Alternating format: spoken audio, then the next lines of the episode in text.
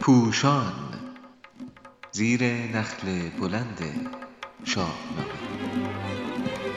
شاهنامه خوانی از زبان فردوسی خردمند. شماره 122 دلاور ماهروی تیزویر صلح دوست. چاپ شده در روزنامه ستاره صبح. در تاریخ 20 دی 99 نویسنده علیرضا قرباقی گوینده مریم شیردل موسیقی بی مریم از رضا صالحی در دفاع از دژ سپید شیرمرد و شیرزنی به میدان می آیند. در فرهنگ مرد سالار با نشناختن فضای دوران حماسی چنین برداشت می شود که حجیر چون مرد بوده زودتر به میدان رفته. گردآفرید برای آن جنگیده که برادرش هنوز سال بوده. او از ننگ جنگیدن یک زن با لباس مبدل به میدان رفته و با تنازی و دلبری سهراب را فریفته و خود به حصار دژ گریخته است. البته کسانی که به یکایک بیتهای شاهنامه و ریزکاری های نابغه توس توجه نکنند ممکن است از شاهنامه هر برداشتی بکنند. ولی غمنامه سهراب از روزگاری گفتگو می کند که به مادر سالاری نزدیکتر است. در آغاز تهمینه بینگرانی از پدر و دیگران خود همسر خیش را برمیگزیند و به او پیشنهاد پیوند می دهد و ده سال فرزندش را که نوه شاه سمنگان است بدون نام پدر بزرگ می کند. در پایان نیز آنگاه که رستم احتمال می دهد آخرین روز زندگانیش باشد پیش از هر چیز سفارش می کند رودابه را به پذیرش سرنوشت بخوانند و پس از مرگ سهراب نگران چگونگی پذیرش مسئولیت فاجعه در برابر تحمینه است این دو مادر در گفتن سخن واپسین برزال هم پیشی می‌گیرند. هر واژه و جمله منیاتورکار هنرمند شاهنامه مخاطب را راهنمایی می کند نوبت حجیر زودتر است چون در آن دم او نگهبان است. گردآفرید و دیگران ننگ را نجنگیدن و نیرنگ زن بلکه تسلیم حجیر می‌دانند.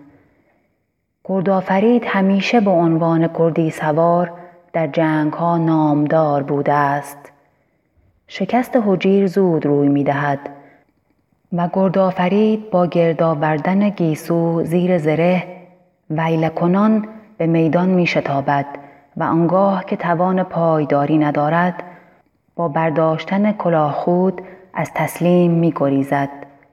ولی این همه ریزکاری های فردوسی در کشیدن تابلوی شخصیت گردآفرید نیست.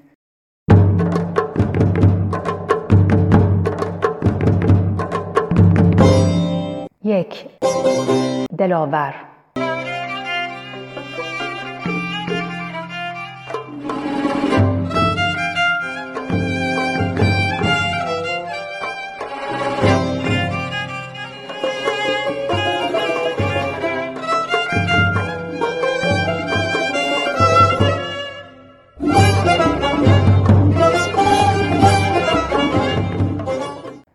از حجیر تنها نیزه بازی ایستا را می بینیم ولی گردآفرید از دور همراه تازاندن اسب کمان را به زه می کند زیرا تسلیم زود هنگام حجیر فرصتی برای آماده شدن نگذاشته است. تیرباران در جنگ سواران با تیراندازی پیادهی که به زانو می نشیند بسیار متفاوت است. گردآفرید پیاپی اسب را به چپ و راست میراند تا خطی از تیر بر سهراب ببارد در جنگ نزدیک در حالی که کمان به زه را بر بازو افکنده به نیزه باختنی پویا با پیچ و تاب دادن به نیزه و انان روی می آورد. از همه دلاورانه تر آنگاه که کمان بر بازو و نیزه در دست از این کنده شده و میان زمین و آسمان است شمشیر می کشد و بند اسارت را دو نیم می کند برزین فرود می آید تا بگریزد.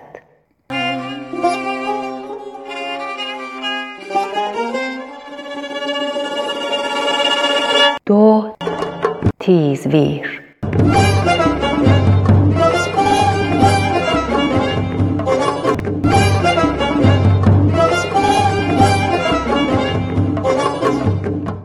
واکنش های برقاسای گردآفرید تنها در رزم نیست.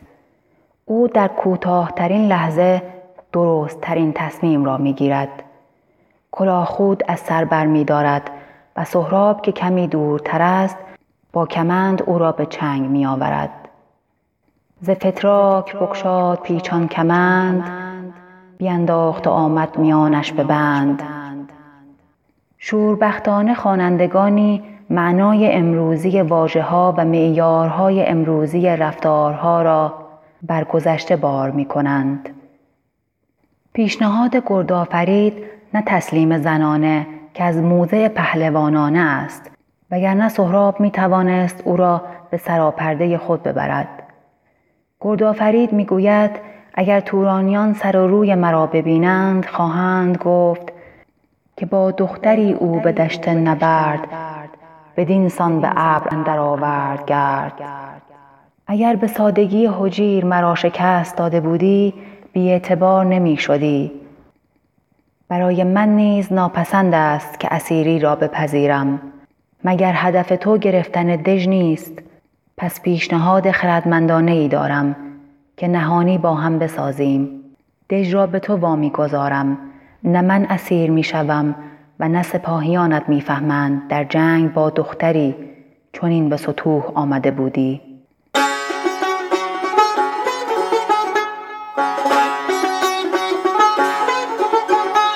سه ماهروی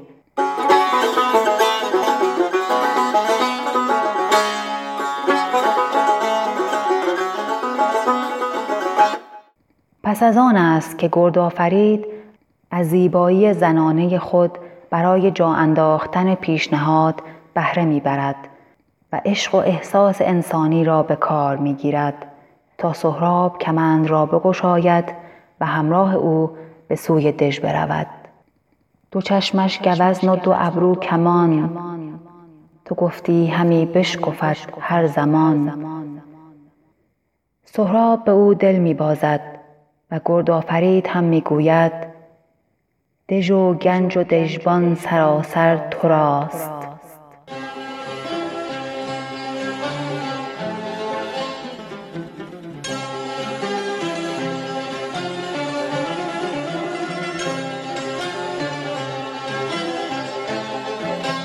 چهار صلح دوست.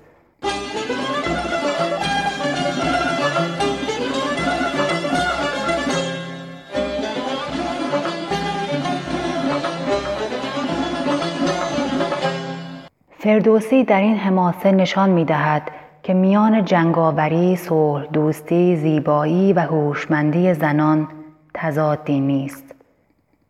گردآفرید سهراب را خار نمی کند. او می‌گوید غمگین نباش به توران بازگرد حیف است کشته شوید گرچه تو تورانی نیستی ولی همین که پهلوانی از توران سپاه آورده بخشودنی نیست. مصراع که آورد گردیز توران سپاه ژرفترین شناخت داوری و پیشبینی است که هیچ کس جز گرد آفرید نکرده است.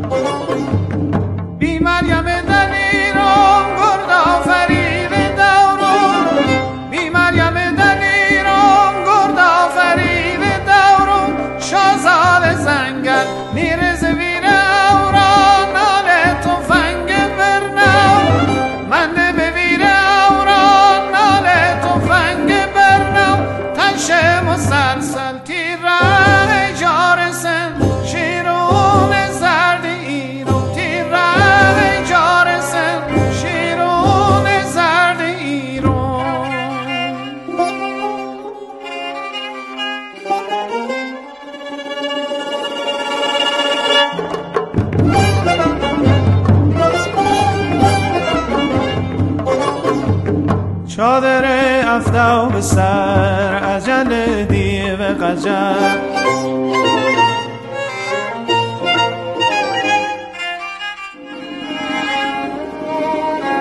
دو در الخانیه ستین سردار سر چادر افتا به سر عجل دیو قجر. کی نو مشروط بی زبی هم سر. دو در این خانیه ستین سردار سر.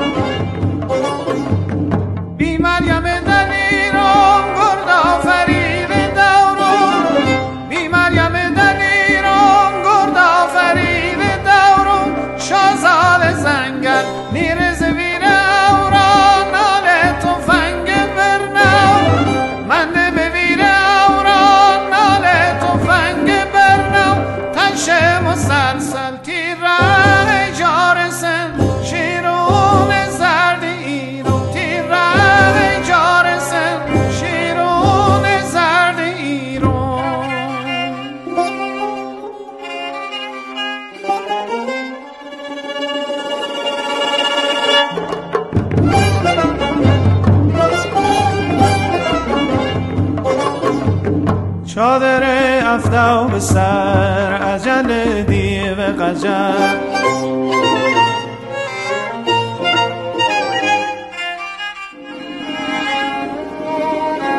دو در الخانیه ستین سردار سر چادر افتا به سر عجل دیو قجر.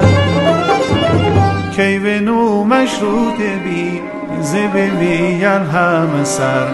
دو در این خانیه ستین سردار سر.